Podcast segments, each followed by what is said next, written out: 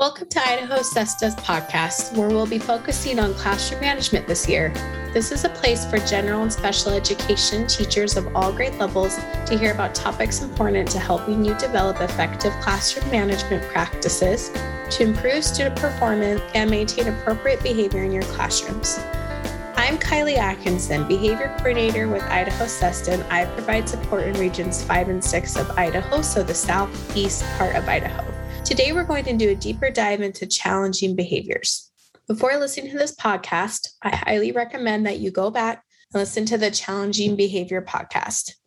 In the Challenging Behavior podcast, the following points were covered what interventions can be used during a crisis situation, what triggers occurred before the behavior, and what the most effective approach to reduce those triggers are.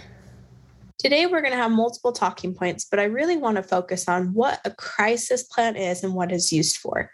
So, while the last podcast talked more about how we can reduce triggers and do interventions before and after, I really want to walk through what it looks like to help a student through a crisis and why a crisis plan is useful. So, a crisis plan is used only during a crisis and it is the game plan on how staff are going to help respond to the student to help de escalate the student. A crisis plan is not used as a behavior plan. A functional behavior assessment and behavior plan will still need to be conductive so we can put evidence based interventions in place to prevent the behavior and to teach replacement behaviors. A crisis plan is just meant for when there is a crisis and we need to get the environment safe again and de escalate the student. What I'm going to do is I'm going to go through each step of what a crisis plan is.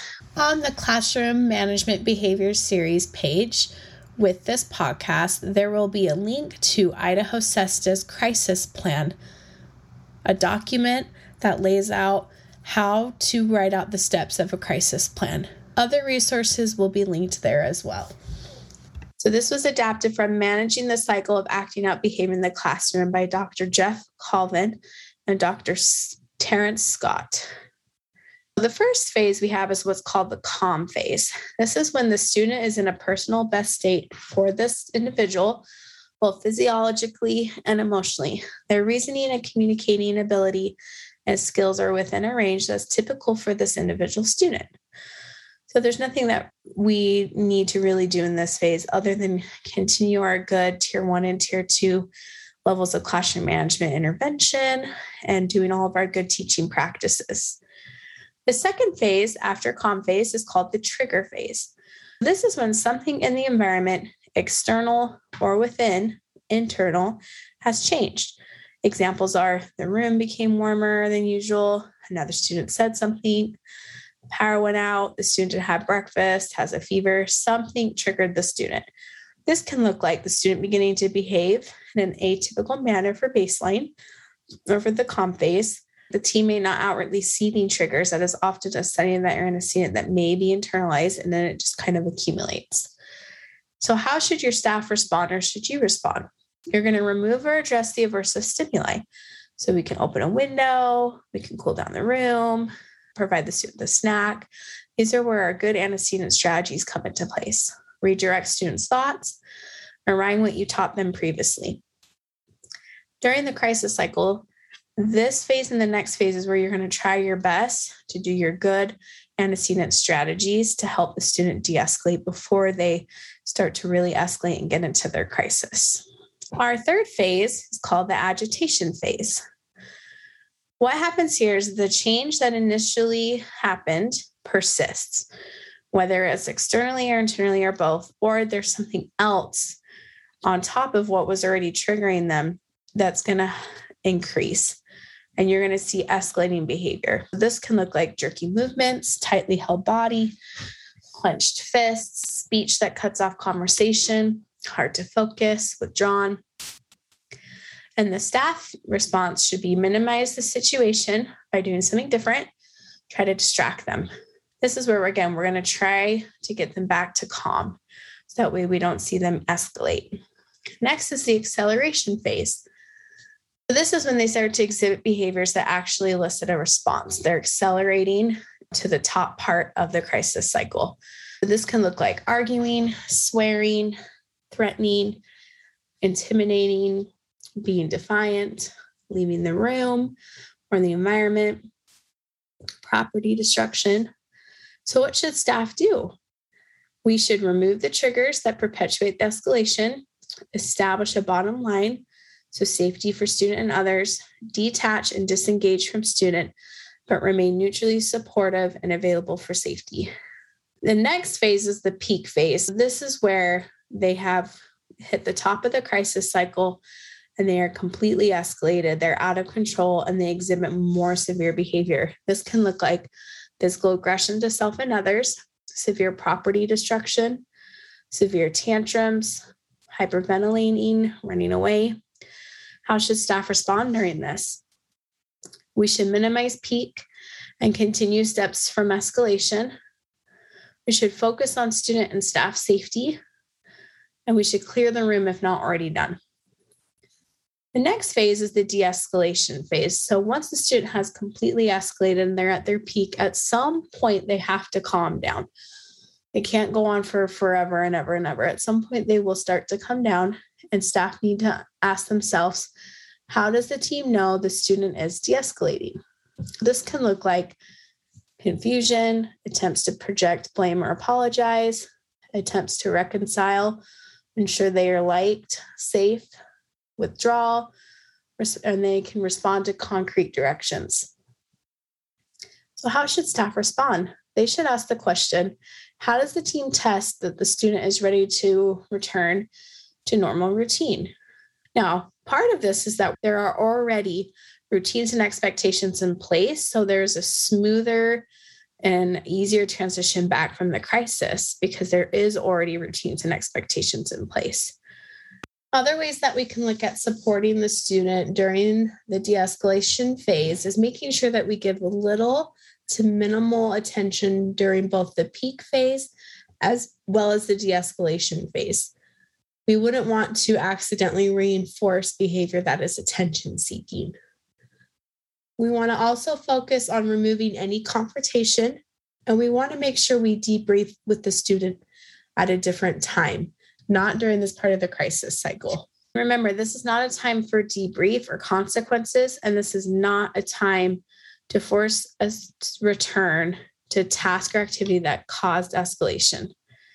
This is where we're trying to test calmness with requests for small motor movements, something easy. This is where we t- tend to see teams ask the student to return to whatever sparked the crisis, is in this de escalation phase. This might be part of the conversation about transitioning back, but a lot of teams want them to go back to whatever had triggered it to not let them get out of it. But they want to do it too quickly. If we go too early, what we could do is we could actually put them into another crisis cycle and they're going to escalate even further because they're not completely recovered and ready to go. We totally agree that, you know, we need to teach students that they can't get out of things. But if we do it too early, we're actually providing all these opportunities for our students to practice crisis behavior over and over and learn that if they do that, they get to keep escaping.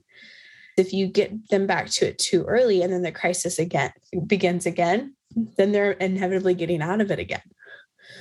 Just make sure that, yes, we do want to make sure they get back to what they were doing, but we need to do it at a time and a phase where they're ready for it and not too early.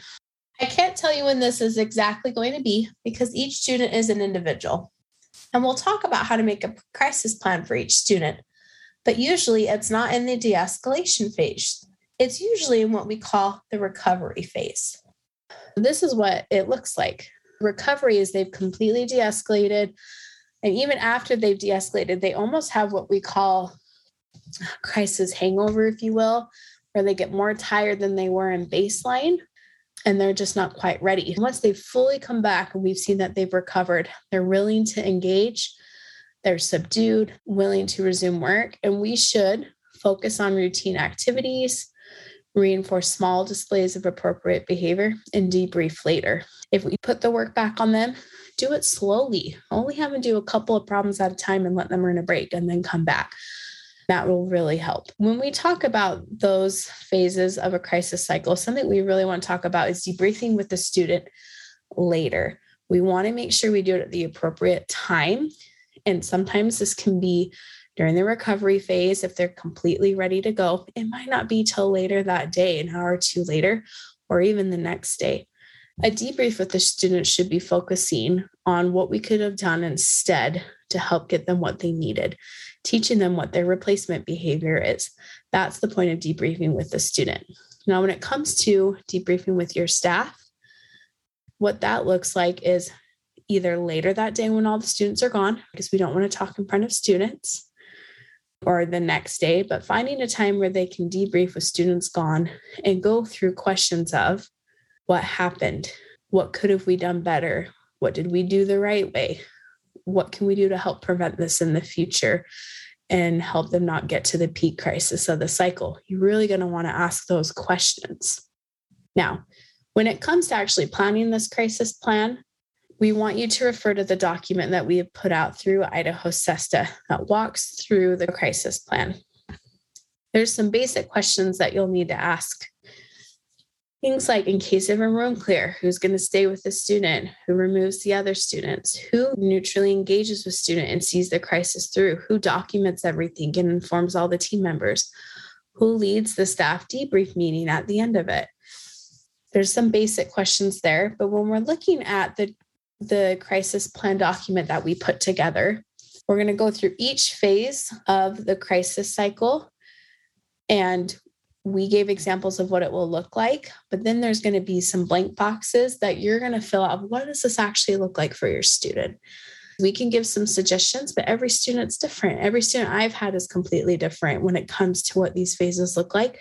And knowing what it's going to look like for each of your students will help you be able to know when to intervene and how. For the trigger phase, we gave suggestions of what it should look like. There's that initial trigger. But what does that actually look like for your student? And what are the common triggers for your student? We gave some recommended adult responses like redirect your students' thoughts, remind them what you taught previously. But what are you actually going to do? And write it out. What is this team member's reaction and response? Who does it? What does it look like? Next is that agitation phase. That's where we said they got a little bit more triggered. Sometimes we'll see those jerky movements. It's hard for them to focus, clenched fists. And the next column, it's looking at what specifically this looks like for your student. We ask the question How does the team know a crisis is coming? Write it out. So that way, when you hand this plan over to your staff, everyone knows exactly what it looks like. We recommended minimizing the situation by doing something different and distracting. But what does that actually look like for your student? The question is what will the team do to prevent this crisis? Next is acceleration. This is where we start to see a lot more intense behavior the arguing, the swearing, property destruction, etc. But what does that actually look like for your student? So, anyone who works with a student knows what it looks like. We recommended removing the triggers that perpetuate the escalation, establishing a bottom line, detach or disengage from the student, and still neutrally support them. But what does that look like for the student specifically? How is your team going to do that? And who is going to do that? The next phase is the peak phase. Remember, this is the really top part of the crisis cycle. This is where we see them getting out of control. We see a lot of physical aggression, property destruction. But what does that actually look like for your student? Some students, it could be throwing things. Some students, it could be getting aggressive. It can look different. What we suggested is minimize the peak and continue steps from the de escalation and focus on staff and clear the room. This is where we want everyone to be safe. We left you a box to say, How are you as a team going to do this? What does this look like for your student? Every class that I've been in has a different layout, different types of staff, different type of kids. We want to make sure we take all of that into account. Next is de-escalation. That's where we're starting to see them get confused, attempts to reconcile. They'll start to respond to really simple, concrete directions but how does your team know that the student is de escalating? Because it does, it looks different for every student. What we suggested was focusing on removing excess confrontation. This is not when we debrief. This is not when we try to get them back to the task they were doing. This is when we're trying to get them to get calm. And We'll test that calmness with requests for small motor movements or something easy. So the question we asked you is how does the team test that the student is ready to return to normal routine? What does that look like for your student? Last is recovery. This is where the student is willing to engage in non interactive waves. They're more subdued, they're willing to resume work. But what does that look like for your student exactly? Then we suggested providing focus on routine activities and reinforcing small displays of appropriate behavior and to debrief later. So, what does that look like specifically for your student? Now, if you write that all out, you're going to have a crisis plan and it will have step by step what each phase looks like for your student and how you as a staff need to respond. The last part of the document, we want to make sure everyone completely understands their role in the crisis plan and who the team member is. So, some of those questions I already asked you when a crisis arises, what is each team member's role? So, if there's a room clear, who stays with the student, who removes the student, who neutrally engages with student and sees the crisis through, who documents it and informs people, and who leads a staff debrief meeting. If you use this document, it will really help you write out exactly what the crisis plan should look like for your student.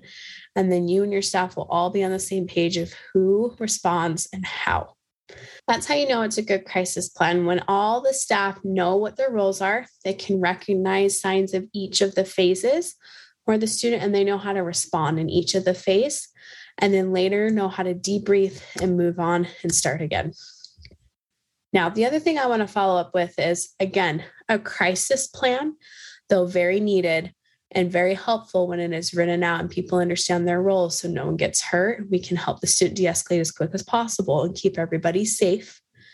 It is still not a behavior intervention plan. This is not something that should take the place of behavior intervention plan. And if it is used that way, you'll just keep spinning your wheels and nothing will ever get better. In fact, it'll probably happen more often. Because if this is what they're used to, if I escalate and I get out of things, or if I escalate and this is the response I get every single time, they're probably going to do it more.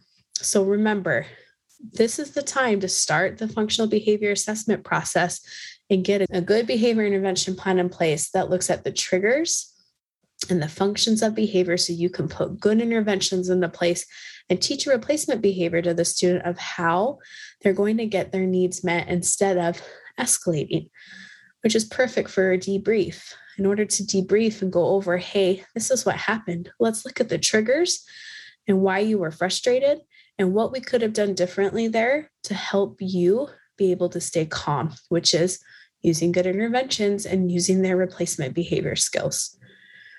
So, a crisis plan does not take the place of a well run functional behavior assessment behavior plan or good instruction on what they need to do for a replacement behavior. In closing today, we took a deeper dive into challenging behaviors, specifically how to handle a crisis situation with a plan that will keep everyone safe and de escalate the student. Hopefully, you've come away with more understanding on how to respond to a crisis situation. If you guys have any questions, please reach out to us. You can request assistance from your behavior coordinator by reaching out to us independently through our email, or you can submit a ticket through our help desk. That's at idahosesta.org slash home, and you just click on the request assistance page. I'd like to thank Idaho Training Clearinghouse for helping to bring this podcast to you. ITC has been making special education, training opportunities, and resources available to school professionals and parents for many years. Whether you're looking for behavioral strategies, how to write high quality support for professionals, assistive technology, collaborating with general education teachers, and so much more, the ITC is a great first stop. Topics are covered with modules, webinars, and downloadable resources right from your desktop or handheld device. Visit idahotc.com and begin your search with our behavior topics page to see what's already there. I want to thank you for joining me today. I was really excited to bring all this content to you, and I want to give a special thank you for giving me your time and your ears. You can find this in future podcasts as well as other great resources on topics relevant to classroom management on the Out of the Box series webpage located on the Idaho Training Clearinghouse at idahotc.com slash behavior. Thanks for listening. Have a great rest of your day.